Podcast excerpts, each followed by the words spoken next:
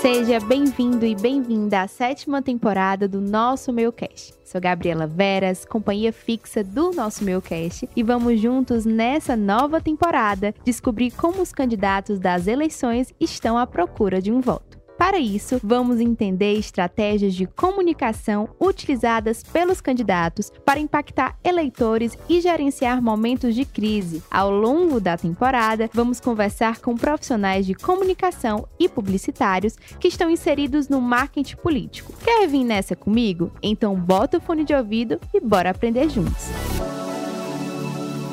Começa agora o nosso Meio Cast, um oferecimento nosso meio. Acesse nossomeio.com.br.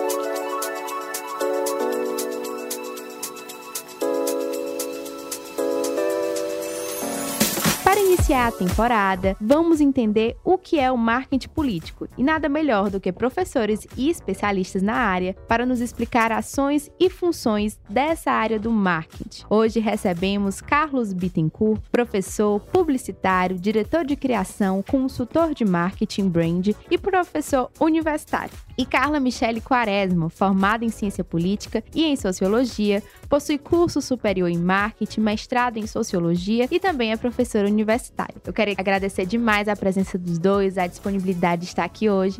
E agora eu vou dar um espaço para os dois se apresentarem e falarem com os nossos ouvintes. Olá, Gabriela. Olá, professor Bittencourt, é uma satisfação enorme conversar com os seus ouvintes. Bom, eu sou a Carla, eu sou professora e apaixonada por política. Eu cresci numa cidade do interior, de modo que para as pessoas que vivem no interior a política é muito presente, principalmente em períodos eleitorais. Então, desde muito cedo, desde a minha adolescência, eu tenho a primeira lembrança da minha curiosidade acerca do marketing político eleitoral, quando as campanhas eleitorais no interior começaram a receber pesquisas que tentavam captar as intenções de voto. E aí eu não tive dúvidas na minha trajetória quando precisei aos 17 anos escolher um curso superior, optei pelo curso de ciência política, estudei ciência política, estudei sociologia e desde a graduação desenvolvo pesquisas na área de marketing político eleitoral.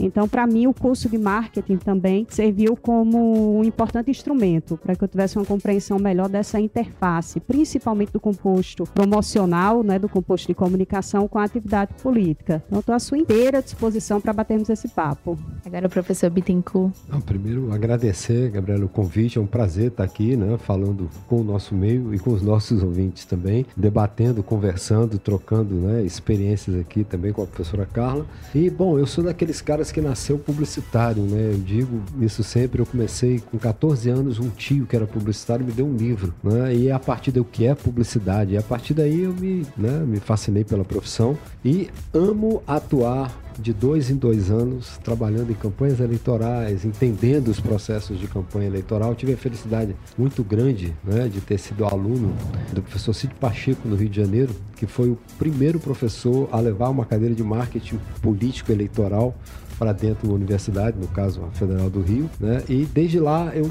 me fascino. Eu digo que eu sou picado pela mosca azul também. De vez em quando eu não trabalho mais com política. Na verdade, a gente até estabelece essa diferença entre política e eleitoral, né? Uma vez que o processo eleitoral talvez ele seja mais comunicacional do que político propriamente dito, né? Mas aí sempre aparece alguém, vai fazer o quê? Aí você acaba entrando. Então, trocar um pouco dessas experiências, contar um pouco dessas histórias, né? Para ver se os nossos ouvintes aí também são picados pela mosca azul. Para começar, vamos entender o que é o marketing político, que segundo o cientista político Rubens Figueiredo, marketing político é um conjunto de técnicas e procedimentos que tem como objetivo adequar um candidato ao seu eleitorado potencial, procurando fazê-lo no primeiro momento conhecido do maior número de eleitores possível. Queria saber o que é que vocês têm acrescentado essa definição para vocês, o que é o marketing político. No Brasil, nós não tivemos a construção de uma atividade que tivesse essa preocupação com a formação ideológica de profissionais. Então, os profissionais da publicidade, da propaganda, do marketing acabaram migrando também para o campo da política. Então, levaram o conceito de marketing, que é uma atividade que se desenvolve ali no pós Segunda Guerra Mundial, né, com a preocupação de restabelecer o consumo na sociedade capitalista. E aí esse conceito de marketing acabou sendo transposto para a atividade política, né, de modo que o marketing é essa atividade que tenta compreender necessidades vontades, expectativas, desejos. No nosso caso, o nosso mercado é eleitoral. Então, tenta compreender um pouco quais são as tendências, quais são as expectativas dos eleitores para inserir no discurso, numa imagem de um candidato, algo que torne esse candidato um período eleitoral que é um período curtíssimo, mais palatável, mais próximo daquilo que seria a necessidade dos eleitores. De modo que é uma atividade, principalmente nos períodos eleitorais, que exige muito conhecimento acerca do eleitor. É claro que existem profissionais, principalmente profissionais que atuam na propaganda, na publicidade, que é apenas um dos elementos do composto mercadológico. Né? É importante que as pessoas saibam que a atividade do marketing é muito mais ampla. O profissional de marketing tem uma visão sistêmica da organização, a campanha eleitoral, por exemplo, que funciona como se fosse uma empresa. Então, um profissional de marketing tem uma visão mais sistêmica. E ele depende de informações, né? Embora hajam profissionais da propaganda, da publicidade extremamente criativos, né? E que conseguem fazer nas campanhas eleitorais verdadeiros milagres, a informação é imprescindível na atividade do marketing. É tanto que os profissionais se baseiam em pesquisas que tornam possível a apresentação de um candidato o mais próximo possível daquilo que os eleitores querem ver e ouvir. Mas é claro, nós não estamos falando de qualquer produto, nós estamos falando de um candidato que tem uma história, tem um perfil. Então, não dá para tratar um, uma pessoa como se fosse um, uma caixa de sabão em pó, um, uma caixa de margarina, porque isso não vai convencer o eleitor. Né? Então, é tentar o máximo possível adequar o discurso, a imagem, aquilo que as pessoas querem querem ver e ouvir, mas obviamente respeitando o perfil do candidato, respeitando a história do candidato, a que partido ele se filia, a que linha ideológica ele pertence. Então tem sido essa uma atividade constante nas campanhas eleitorais, no Brasil, principalmente a partir da redemocratização. Eu parto primeiro, a primeira distinção que eu faço, né, a gente estabelece muito claramente a diferença entre o marketing político e o marketing eleitoral. E eu chamo marketing político aquele marketing que estaria entre as eleições. Né? A gente acha, né, e a gente coloca que o marketing eleitoral ele é um processo fracamente político. Né? Ele é um processo que a gente chama, ele não deixa de ser político, mas ele seria oligo, oligopolítico. Né? Ele é fracamente político. Por quê? Porque o eleitor, em essência, né, na realidade Brasil, ele não está tão concentrado na perspectiva ideológica. Claro que a gente tem lá 15% de voto ideológico, seria o que a gente chama de voto cristalizado, e não adianta eu bater na cabeça desse cara, que ele não vai mudar a opinião, seja ele de A ou de B, né? Mas o, o resto dos eleitores, né, eles estariam sujeitos né, a reagir a ações comunicacionais mais do que perspectivas políticas. Eu acho isso legal, não, né? Eu acho que um dos segredos que eu acho fundamentais dentro da realidade da gente e de escola, você levar disciplinas de marketing político é exatamente para abrir a caixa preta, para que os processos sejam mais conhecidos e que o eleitor se deixe levar menos por esforços e talvez mais por uma identidade política. Mas ele é fracamente político. A professora colocou de forma brilhante né, a questão que um homem não é uma caixa de sabão em pó, né, e que, na verdade, é, ele carrega atrás de si uma história e essa história tem que ser reconhecida, respeitada, né, sob um preço altíssimo, porque se eu estou com uma determinada linha de defesa política num determinado momento e na eleição seguinte eu sou o oposto, né, é um perigo, né, porque o eleitor também não chega a ser completamente inocente, né, o eleitor sabe o que quer, o eleitor vai trabalhar diariamente com questões pragmáticas, não adianta você falar de conceito sofisticado para o eleitor como inflação, né, o que você tem que falar é que você lê, viu, o preço do leite subiu, né, esse é um discurso, né, o eleitor está preocupado é, com a educação não de uma forma ampla, talvez, mas sim, eu vou conseguir matricular meu filho na escola no começo do ano, né? Essas são as preocupações. E muitas vezes, alguns, né, se a gente pensar no processo eleitoral, num processo justo, onde o capital não é determinante, né? Então, você tem que construir um determinado discurso que aproxime, né? A gente sabe que muitos candidatos né, têm poder econômico e fazem disso né, um, um meio de se elegerem.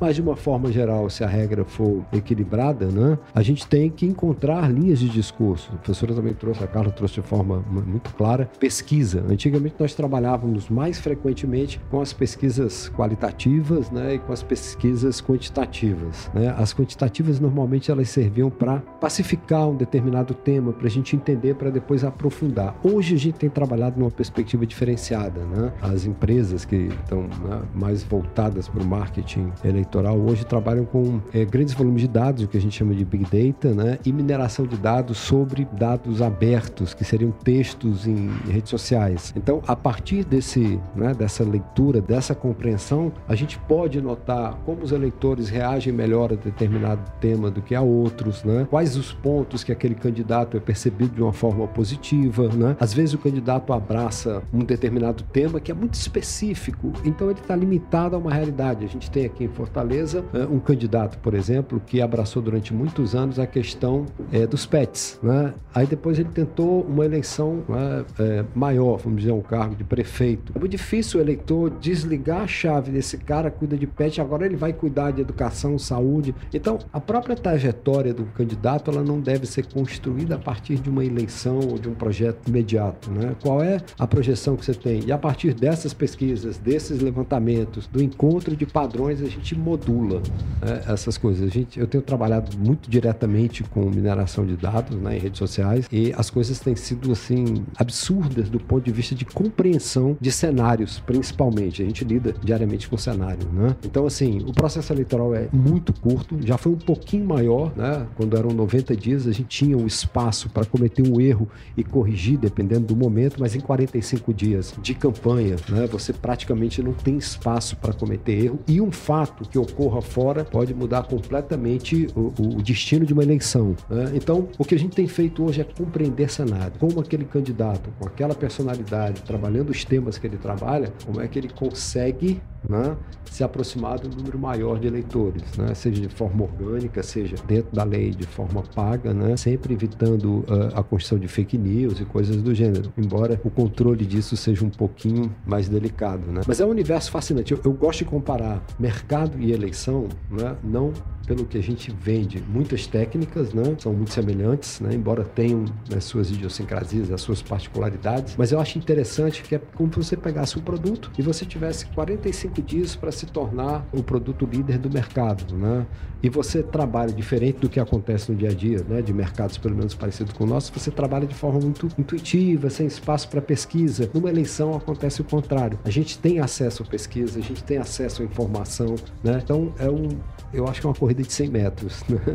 E é, é, cansativo e apaixonante. E como a Carla disse, né, esse de entender o público-alvo, entender com quem você está falando, com, com quem a campanha está se comunicando. E vendo esse cenário das redes sociais, que é tudo muito instantâneo, eu queria saber se dá para ter essa noção de com quem eu estou falando de fato e se o marketing político nesse período eleitoral ele tem, ele quer não só falar com os eleitores, que já são os eleitores, mas conquistar novos votos. Como é, isso é feito, como isso é dividido, como vocês podem preparar essas estratégias de comunicação comunicação. É, a campanha eleitoral precisa-se como empresa de um planejamento. Então não se faz nada gratuitamente. É necessário entender muito bem o, o candidato, né? entender quais são as fraquezas desse candidato que podem eventualmente é, serem utilizadas pelos principais adversários na campanha, é entender quais são os pontos fortes desse candidato, entender o ambiente no qual a campanha está inserida, entender o perfil dos principais adversários. É preciso conhecer muito bem, ter muita informação acerca do eleitor, né? E hoje a gente tem essa possibilidade, né, das pessoas entregarem muito facilmente informação, né, pensamentos, sentimentos através das mídias sociais. Mas é preciso também fazer uma distinção entre, por exemplo, um candidato que disputa uma eleição proporcional e um candidato que disputa uma eleição majoritária. As estratégias são muito distintas, né? Via de regra, os candidatos que disputam campanhas proporcionais, quase 90% da formação hoje, por exemplo, do Congresso Congresso Nacional se dá a partir de algumas origens. Então, o candidato que, por exemplo, saiu da administração pública, já é reconhecido por isso, né? ele já tem um, um eleitor para o qual ele pode se dirigir. Né? Um, um, candidato que já teve a possibilidade de exercer um cargo no executivo e vai para um Congresso Nacional, né? já um, um ex-prefeito, por exemplo, ele já tem um público e ele já tem aquela, aquela base eleitoral forte. Né? Um candidato, por exemplo, que tem espaços privilegiados privilegiados de mídias, é um candidato que aparece muito na televisão, no rádio, nas mídias sociais, ele já tem um público, ele conhece o seu público, então ele sabe qual discurso é mais convincente, né? um candidato que tem uma bandeira já relacionada a uma determinada causa e é conhecido por isso, né? então ele já tem um nicho nesse mercado eleitoral. Então é uma estratégia distinta. Um candidato, por exemplo, que disputa um, uma eleição majoritária que precisa falar para um público muito mais diverso, muito mais plural. E aí ele precisa combinar diversos fatores para poder é, conquistar, por exemplo, o voto de pessoas que estão indecisas, para poder ganhar espaço é, naquele grupo de pessoas que tenderia a votar no candidato adversário. Então, tudo depende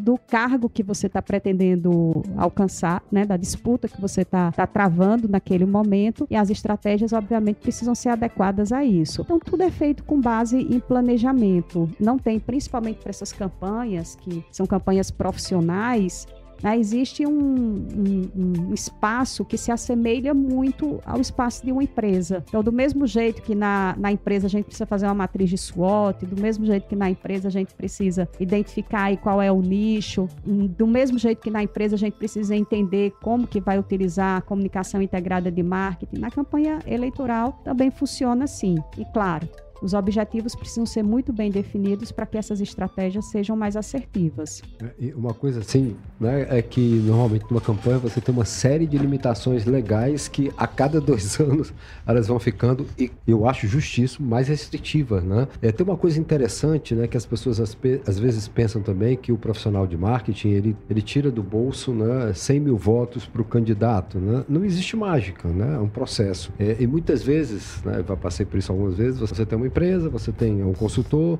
aí um candidato chega e diz assim, vou começar a minha eleição em 10 dias, né? Existem tempos, né? Como numa empresa você precisa né, mensurar o mercado naquele momento, planejar uma taxa de crescimento, né? Produtos que são adequados para determinados consumidores, né? Se tem um potencial grande de tornar aquele produto líder de mercado, né? o que me assusta um pouco às vezes é que as pessoas acreditam que isso se, né, ocorre num passo de mágica. E na verdade é um planejamento, né? Eu, eu né, tive uma campanha há algum tempo atrás que o cara começou em cima da hora. Eu falei, cara, mas tu tem um problema aqui que deveria ter sido inicial. Eu não vou te prometer nada porque, enfim, é eleição. Eleição, é, se você pensar na teoria dos sistemas, é um sistema caótico, quase que catastrófico, né? Ou seja, de quase impossível previsibilidade, né? Agora, se você não atuar de uma forma correta, né? Como a professora falou, né? Trazendo esses elementos de compreensão de cenários, né? De compreensão de forças e fraquezas do candidato, você não vai chegar a lugar nenhum ou pode de repente chegar, por isso que é difícil você prever, sendo de repente um voto de protesto ou congregando, congregando à sua volta, né, um voto que, né, de protesto. Eu me lembro de algumas histórias, né, em São Paulo, por exemplo, quando o rinoceronte do zoológico foi eleito o cacareco, né? Então,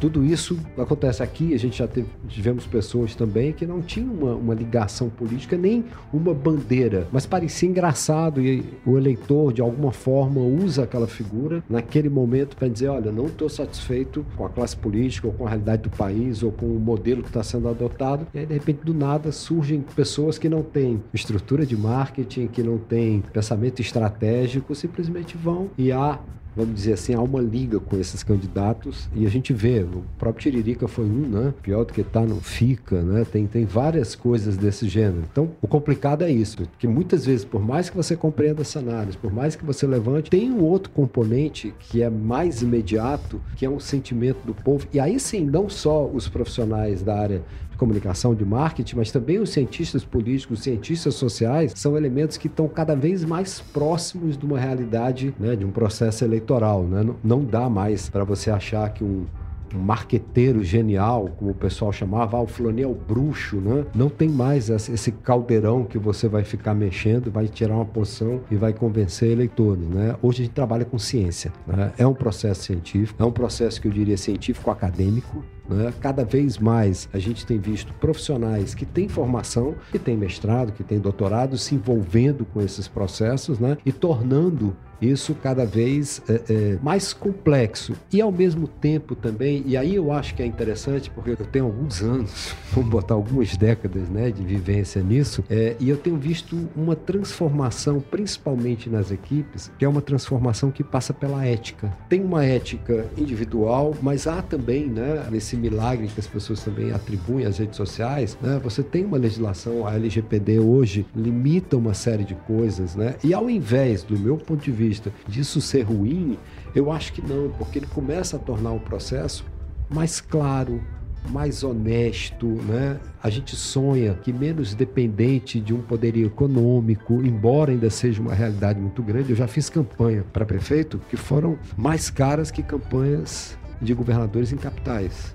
Né? Não vou aqui dizer o nome do santo, mas foram alguns, alguns milagres que a gente viu e que, de certa forma, é assustador. Né? A realidade salarial também, ah, você tinha um marqueteiro que ganhava em dólar, que ficava jogando dólar para o alto, também já não é mais uma realidade premente, você já tem uma realidade de salários que é mais próxima, né? Claro que dependendo do grau que você tem como experiência profissional, as ferramentas que você está acostumado a utilizar. Mas eu tenho visto uma, uma mudança, e essa mudança para mim é uma mudança que passa de alguma forma pela ética dos profissionais. E aí sim, eu acho que num estado como o nosso, né, o surgimento e a consolidação de instituições de ensino superior tem contribuído para que esses profissionais que estão começando a construir carreira passem a construir a carreira de uma maneira correta, né? E não estejam mais dispostos a fazer qualquer coisa. Não, vamos soltar um videozinho aqui, fake news, né? Então a gente tem que trabalhar de uma forma mais justa, mais honesta, mais inteligente até. Mas é, é um processo assim, eu, tô fascinado. Né? Eu sou um profissional que vim, vim do braço, como se diz, né? Eu era um redator por origem, mas hoje eu estou muito mergulhado nessa realidade de compreender o universo pelas redes sociais, né? Porque a gente hoje entende que não existe um eleitor fora das redes sociais e um eleitor dentro das redes sociais. O eleitor é o mesmo, né? E ele se manifesta de forma espontânea e muitas vezes por não ter, né? Aí num processo de pesquisa mesmo, porque quando você vai fazer uma pesquisa, às vezes o cara olha assim, o que é que essa mulher quer que eu diga? Né?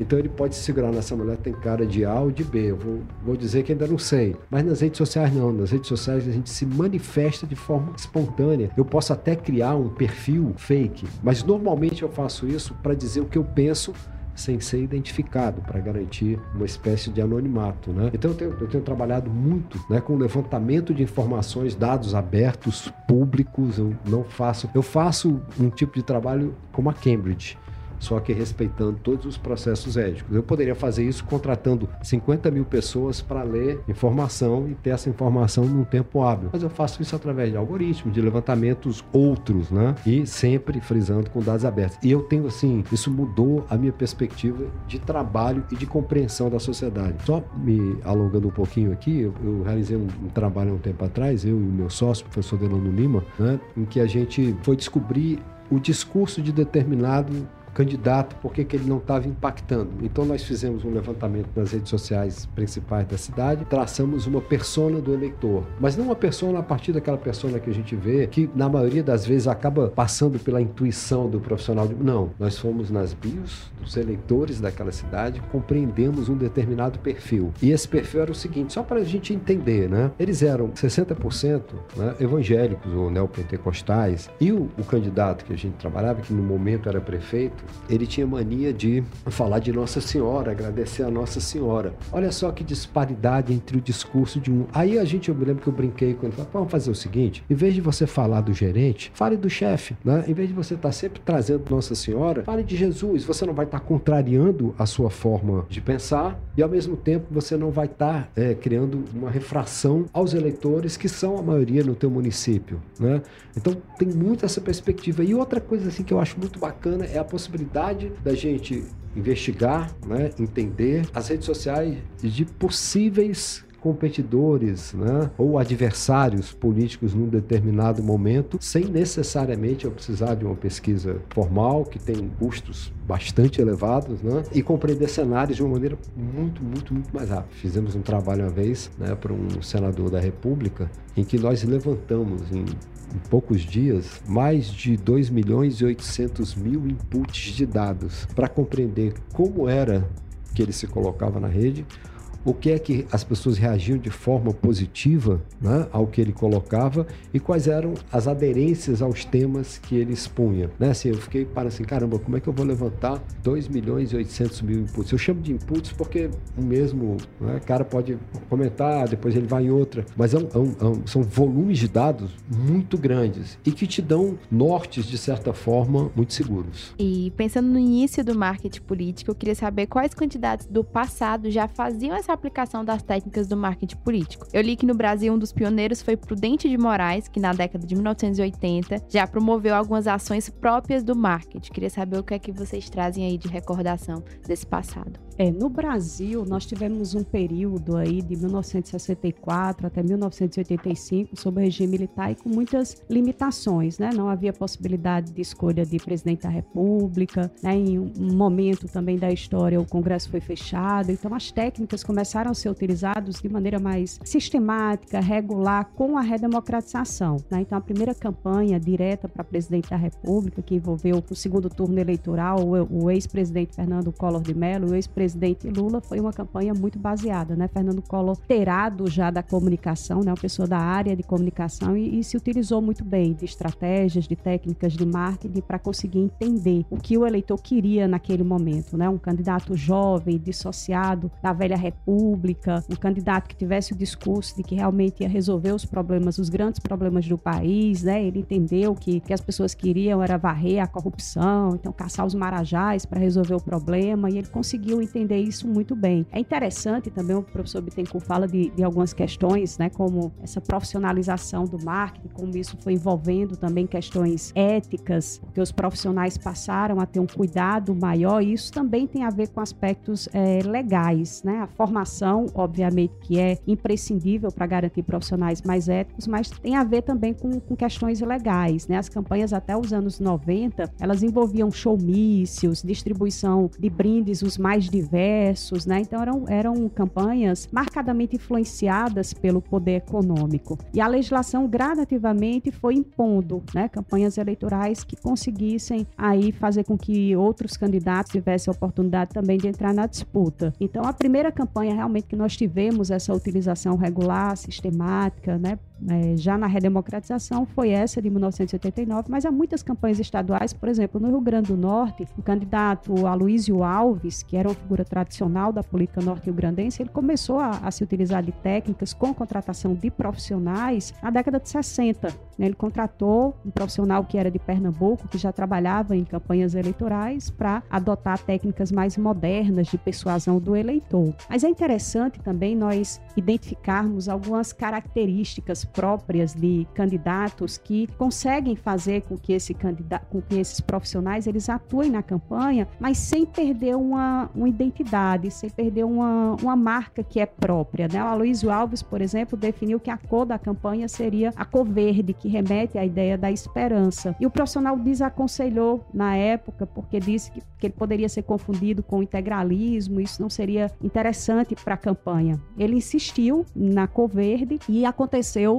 de faltar tecido verde no Rio Grande do Norte, porque as pessoas queriam tecido verde para fazer bandeiras, para roupas, enfim, queriam demonstrar o seu envolvimento com a campanha eleitoral. Né? Inclusive, teve uma carreata grande no Rio Grande do Norte, uma das últimas, em que as pessoas, como não tinha mais o tecido verde, as pessoas começaram a arrancar folhas de árvores porque queriam demonstrar que estavam ali engajadas na, na campanha do candidato. Então, é, tem essa diferença. O, o próprio Collor de Mello, né, a ideia do caçador de marajás, surgiu surgiu a partir de um, de um eleitor, né, que falou isso em uma, um comício e ele entendeu o que era aquela mensagem e adotou isso para sua campanha. Então, às vezes, o candidato, que é o que está mais próximo, porque, embora nós tenhamos hoje a utilização das mídias sociais, né, tenhamos essa possibilidade de exposição a partir de um horário gratuito de propaganda eleitoral, nada substitui a campanha de rua, né, o corpo a corpo, a caminhada, a carreata, o comício. É quando o candidato tem um contato mais próximo com o eleitor, né? E a partir disso, as ideias também vão emergindo e fazendo com que a campanha ela tenha uma orientação mais clara. Então, isso é importantíssimo. Então, voltando à sua pergunta, né? Nós tivemos essa campanha de 1979, que é realmente um marco, mas nos estados, nos municípios, aqui em Fortaleza, em 1985, a campanha da Maria Luísa foi marcada também por muitas inovações na comunicação, né? Existia um grupo importante da campanha que eram os meninos da comunicação. Eram estudantes universitários que queriam, na campanha eleitoral da Maria Luísa, adotar técnicas mais modernas também de convencimento do eleitor, né? E eles trabalharam a Maria Luísa diferente do que as pessoas estavam acostumadas a ver, né? A Maria virou uma mulher, uma mulher é bonita, como ela é até hoje, uma mulher muito bonita, né? Uma mulher mais suave. Era uma outra Maria Luísa que foi apresentada na campanha 85. Uma campanha exitosa, né? Uma campanha em que até a última pesquisa que foi divulgada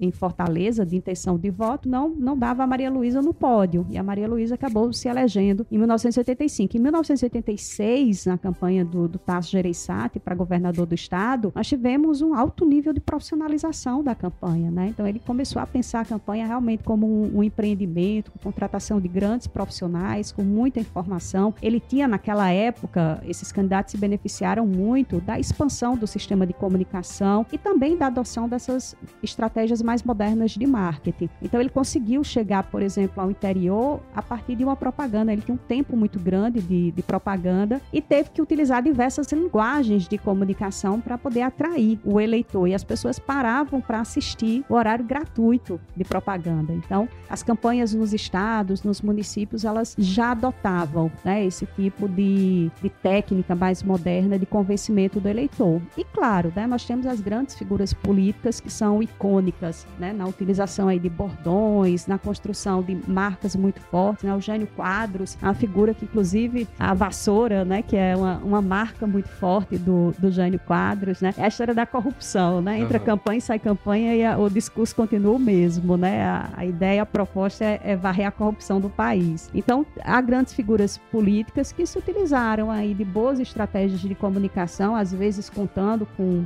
com profissionais, outras vezes muito mais baseadas no feeling, muito aguçado desses candidatos que, no corpo a corpo com o eleitor, entendem quais são as necessidades, incorporam isso, tanto na imagem quanto no discurso que utilizam nas campanhas eleitorais. A primeira vez que eu ouvi falar né, é, de uma contratação de uma agência foi nos Estados Unidos, para a gente trazer, né, na eleição do Eisenhower. Foi a primeira vez que se construiu. E é curioso porque saiu-se daquele formato mais tradicional de um político, como a gente chamava de um político de palanque, e aqui não vai nenhuma crítica, porque eu acho fascinante um político que tem o dom da oratória, que consegue compreender e conduzir né, a emoção das massas. Né? A gente tem alguns ainda vivos no Brasil que tem um poder incrível, né? É, mas foi a primeira vez que se buscou um profissional de comunicação mais publicitária para se tornar. Então, você trabalhou com caricatura, né? Queria tirar aquela imagem do general vencedor da Segunda Guerra, que era um sentimento pesado. Aí você criou, né? Ele, ao invés de ser né, o general Eisenhower, ele virou Ike, né? E, e eu acho I like Ike, né? Então, assim, tem, tem um trocadilho, né? A partir daí, se foi. Depois, isso não era mais de rádio e cinema. Depois a gente teve né, o Kennedy, né? O Kennedy de fato. Aí ele compreendeu principalmente a TV como um instrumento fantástico, né? Você tocou muito bem em relação ao Collor, foi, eu diria que foi quase covardia, esquecendo né, a edição do debate na Rede Globo, que aí, né, aí estaria associado aos interesses, né, econômicos, enfim. Mas o Collor, ele, ele quebrou, da mesma forma que o, do, o Bolsonaro de 2018 quebrou uma série de certezas que a gente tinha em relação à eleição, né? É, eu, vou, eu vou aqui me confessar, né? Eu era um brisolista doente, eu ia para Cinelândia no Rio de Janeiro, né, ver o Brizola e o Brizola falava seis, sete horas, né, de um palanque, quando a gente começava a ficar trocando de perna, ele ia falar mal da Rede Globo, por que a Rede Globo? Aí, é, né? O Collor não ele, ele chegou né, e ele enfrentou políticos de palanque, né, alguns muito tradicionais, né, Reis, uh, Brizola, o Lula, que embora não fosse um político muito tradicional, um homem de palanque, né, o Collor ele fazia comícios de 10 minutos. E ao invés de subir pela escada, ele vinha como se fosse um soldado pelo meio da população, abrindo o caminho e ele subia. Então as pessoas, esse é diferente, esse tem energia, né? E aí o que, que ele fazia? Ele falava falava 10 minutos, se arrancava, pegava o jato dele e ia fazer um outro comício. Enquanto a maioria passava um dia para fazer um comício, ele fazia 10. Né? Ah, claro, ele tinha um jato, ele tinha poderio econômico, ok, mas havia uma diferença de mentalidade, havia uma construção e que você saindo do que a gente chamava de República Velha, é difícil você eleger um velho, né? Ou alguém que de alguma forma representasse aquela perspectiva. Eu acho que essa sacada do Collor né, foi brilhante. Outro cara que tinha também uma presença muito boa de televisão foi o, o Afif, né? O Afif Domingues. Ele trabalhava com enquadramento, ele entendia a linguagem. Eu quero falar com você, você que está cansado disso né? Então tinha aquela coisa do olho no olho, né? Que os políticos de palanque não tinham nem condições, pelo período que nós vivemos no Brasil, de afastamento, né? Do cidadão da vida pública e do político de fato da vida pública, né? Esses caras chegaram com técnicas novas, com percepções novas. O Tasso não poderia ter sido diferente. O Tasso é um homem de mercado, um homem acostumado né, a entender o mercado, a compreender o conceito de consumidor, de cliente. Né? Ele não poderia aceitar um processo eleitoral menos sofisticado. Né? Eu acho que aqui para o Ceará né, é, é, um divisor de águas, de fato. Né? Tanto também que ele comprou o discurso, né, vamos acabar com os coronéis. Né? Ele teve uma compreensão de como chegar no interior também. Ele criou uma rede né, de rádios comunitárias que ele tinha um alcance enorme da população, numa linguagem adequada àquela população. Né? Então, houveram algumas mudanças. Eu tenho muito carinho por alguns políticos, né, principalmente por técnicas, vieram no ramo da comunicação, jingles, né, adoro os jingles de políticos, né, o próprio Getúlio do segundo governo, né? Bota o retrato do velho outra vez, bota no mesmo lugar que o sorriso do velhinho, faz a gente trabalhar, né? Aquela ideia, né, do pai de todos, aí já no caso, um avô, me lembro que o Brizola tinha uma brincadeira também, porque ele queria ser presidente da república, era o sonho dele, e ele queria se candidatar, né? Mas ele não poderia porque ele era cunhado do João Goulart, né? E aí ele criou uma bandeira, né? um, um bordão que era cunhado não é parente, Brizola presidente. Então você tem algumas técnicas que remetem remetem até o histórico né, né, da propaganda, que são muito bacanas, ou o Sarney com o povo brasileiro, né, cada um encontra uma forma que é de se apresentar e ser reconhecido a partir, às vezes, de um espaço mínimo. E a gente né, ficou feliz, publicitário, adorou trabalhar nisso, aí vem uma eleição de 2018 que quebra todas as nossas certezas. Ah, se o candidato não participar de um debate, ele não se elege. Tchau, né? Ah, um candidato sem espaço na televisão não se elege. Tchau, né? Então, eu acho que a gente começou a, a buscar outras referências né, e talvez deixar um pouco esse modelo que perdurou por décadas de construção de candidatos. Isso fez com que os profissionais né, que estavam ligados à ideia do marketing eleitoral também tivessem que se reinventar. Não vou aqui né, é, é, elogiar as estratégias utilizadas na campanha do Bolsonaro, mas vou reconhecer algumas das técnicas vitoriosas que ele utilizou, algumas vezes de forma não legais, né? E esse legal tanto do like quanto legal do ponto de vista ético, né, e legislativo. Mas é um divisor de águas. Vai funcionar do mesmo jeito? Acho que não. Eu acho que a gente está num outro momento, como a gente estava falando do começo aqui, eleição é cenário. Eu preciso entender. Será que o discurso né, do político corrupto. Acabar... Será que é um, é um, discurso que vai ter adesão junto à população hoje? A gente está vivendo um momento mais difícil de desemprego, de fome. Né? Talvez a corrupção não seja, como foi naquele momento, um discurso que venha né, a ser vitorioso. Né? Então eu preciso compreender. E muitas vezes o político se deixa levar pela emoção, né, pela emoção da própria ideologia, mas aí os profissionais que estão ao lado dele têm que reconhecer e dizer assim: não, cara, ó, você não está aqui ferindo a sua forma de ser. A gente está procurando ajustar o teu discurso né, para uma realidade que talvez esse discurso seja muito mais aderente, que seja muito mais representativo para uma parte da população. Né? Então, assim, esses, esses movimentos, e principalmente hoje que as coisas são muito rápidas, são muito interessantes da gente acompanhar aí não só dentro do processo, mas também do ponto de vista acadêmico, de compreensão, de transformação, de técnica, da gente poder né, se reinventar como profissionais. Tem uma série de coisas aí que são essenciais, mas sempre vai haver a ideia da compreensão da ansiedade das pessoas e como aquela figura, se a gente pensar em construção de uma personalidade ali, né, ou de fazer com que, ela, que aquela personalidade seja reconhecida como o representante de uma determinada bandeira, isso sempre vai ser. A forma de reconhecer que talvez hoje seja um pouquinho diferente. E falando agora dessas eleições, a gente vê se ampliando muito é, os palcos disponíveis, né? Antes era o palanque, hoje em dia tem as redes sociais e o podcast vem assim. No Brasil é o terceiro país que mais consome podcast. E o Lula e o Bolsonaro tiveram recentemente, cada um um podcast diferente, né? E eu queria saber o que é que vocês acham sobre essas novas plataformas que vêm surgindo, tanto podcast como o TikTok também. Os candidatos estão utilizando o TikTok. O que é que vocês acham que como esses candidatos podem utilizar isso de forma estratégica e se eles falam com um público diferenciado por plataforma? Sim, é claro que a televisão, o rádio exercem uma influência muito grande, principalmente em segmentos que têm pouco acesso, acesso limitado ou nenhum acesso à internet. Então, nós vamos perceber que realmente as pessoas vão começar a entrar no clima eleitoral com o início da propaganda de rádio e de televisão, né? Quando elas começam a perceber que realmente nós estamos no período eleitoral, porque existe a lei da procrastinação, né? As pessoas tentam adiar ao máximo possível essa definição de candidaturas, esse envolvimento com campanhas eleitorais, porque para a grande maioria da população é um tema enfadonho. A gente que às vezes está numa bolha muito envolvido aí com as questões políticas acha que todo mundo é fascinado pelo campo, mas a realidade é que para a maioria da população é uma atividade pouco compreensível, uma atividade que envolve aí muita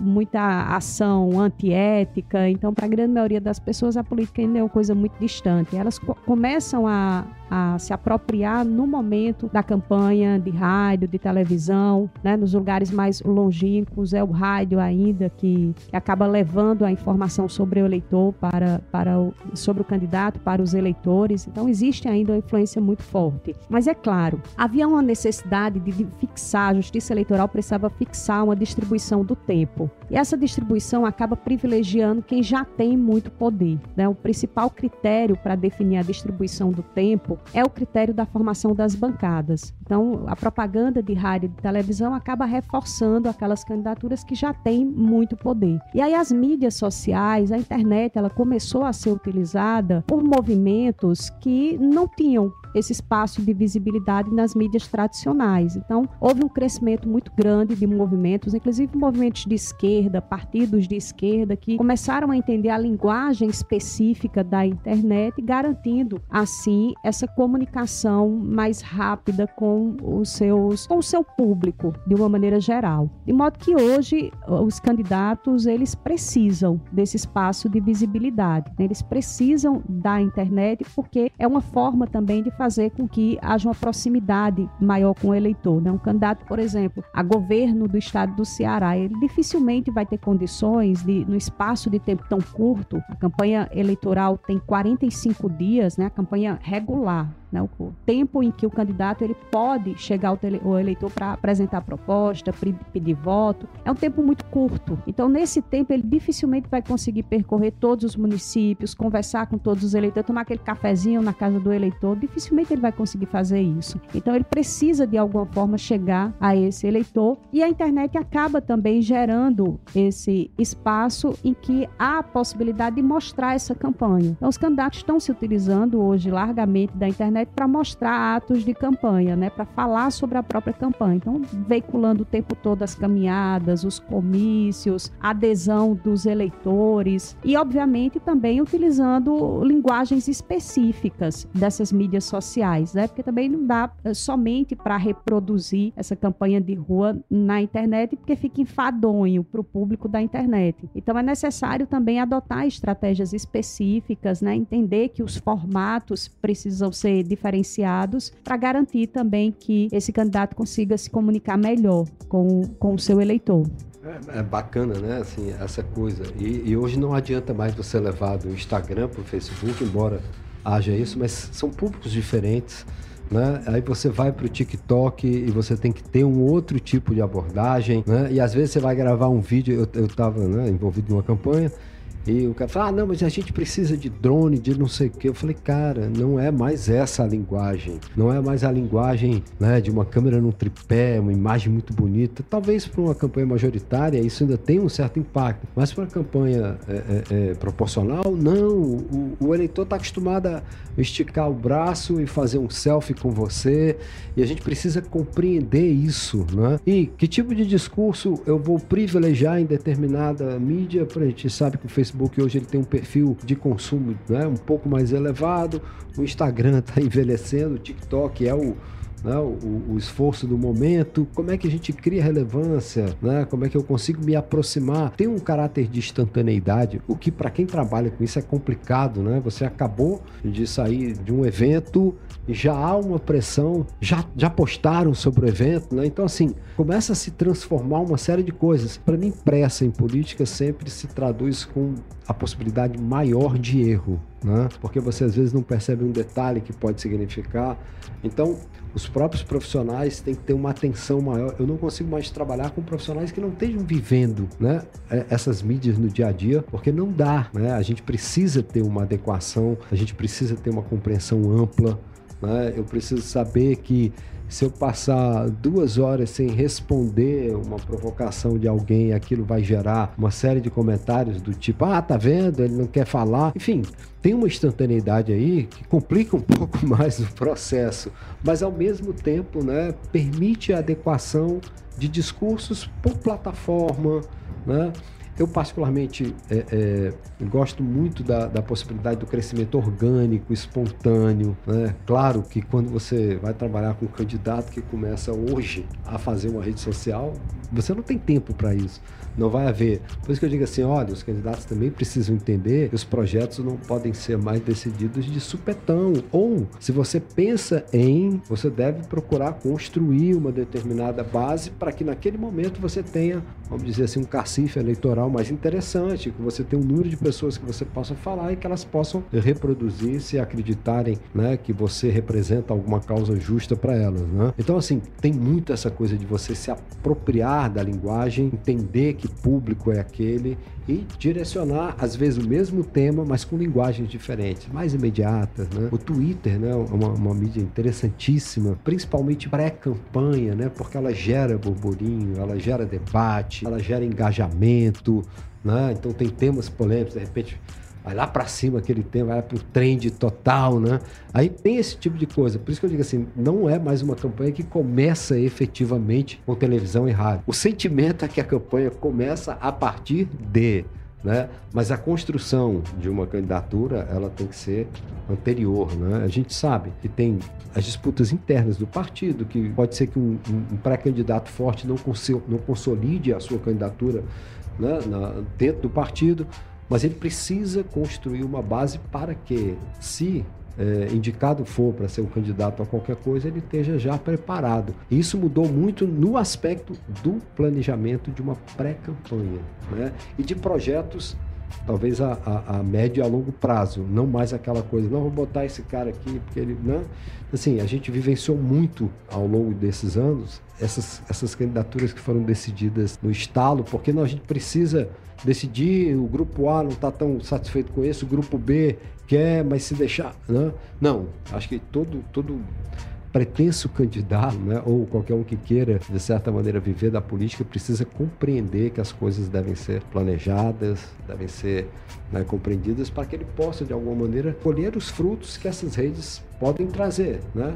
Ou como a gente chama, que é web social, possa nos proporcionar. Existe uma instantaneidade né, do momento, mas eu preciso ter com quem falar. E se eu não construir a minha base com antecedência, não vai rolar. Antes de encerrar, o nosso meu tem o costume de sempre publicar dicas de séries, livros e filmes. E como a gente está num momento muito importante, um processo eleitoral, queria saber por onde e qual veículos vocês costumam consumir para se informar, até para evitar esse consumo de fake news. É, isso é importantíssimo, né? As pessoas precisam estar mais atentas aí às informações que elas recebem e, e é bom que procurem checar isso nos, nas mídias tradicionais, né? No jornalismo qualificado, no jornalismo que apura, no jornalismo que propõe enquadramentos interpretativos plurais, né? Porque existem visões distintas acerca de uma mesma realidade. Então, principalmente através desses veículos é que nós vamos realmente ter informação mais qualificada para para que é, tomemos essa decisão no dia 2 de outubro da forma mais é, serena e da forma mais assertiva possível. Né? Então é importantíssimo que as pessoas busquem informação qualificada, aprofundada, que elas não reproduzam aquilo que elas recebem, que às vezes é muito tentador, né? porque vai confirmando as nossas crenças, mas que elas tenham muito mais cuidado,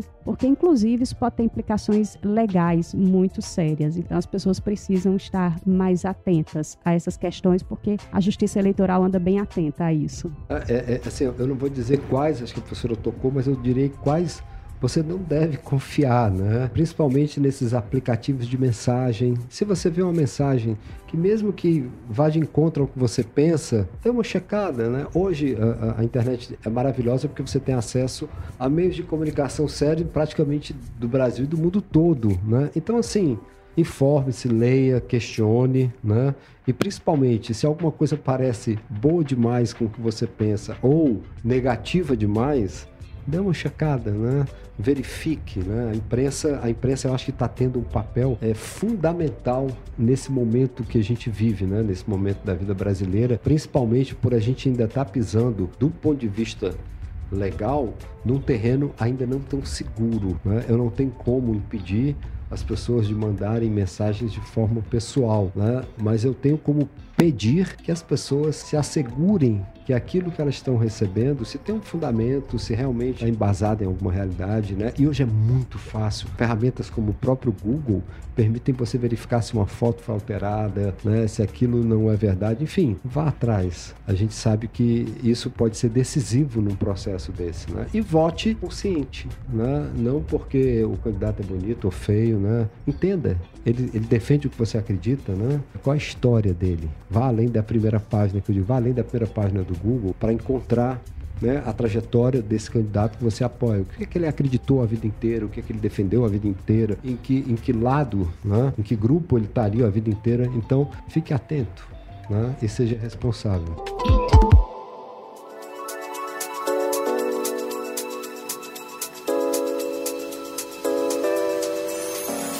Chegamos ao fim do nosso primeiro episódio da temporada. Eu queria agradecer imensamente a presença do Carlos Bittencourt e da Carla Michele Quaresma. Nosso meu cast está disponível em diversas plataformas de áudio, como Spotify, Google, Apple, Deezer, Soundbox e Amazon. A distribuição do produto é realizada pela AudioEd, empresa líder em publicidade digital da América Latina e nos Estados Unidos. Para acompanhar conteúdos sobre marketing, comunicação e negócios no Ceará, no Nordeste, no Brasil e no mundo, acesse nossomeio.com.br. Acompanhe também as nossas redes sociais. No Instagram, siga arroba nossomeio.ce, no Twitter, siga arroba nossomeio, no LinkedIn e Facebook, busque por Nosso Meio. Também é possível entrar em contato para sugestão de pautas, feedback de mais assuntos em redação nossomeio.com.br. Gostou da nossa primeira conversa da temporada? Acredite, é só o começo. Espero você nos próximos episódios. Vamos aprender juntos? O meio é nosso. Fortaleça o nosso meio. Você ouviu o nosso Meio Cast. Para mais conteúdos e informações sobre comunicação, marketing e negócios, acesse nossomeio.com.br.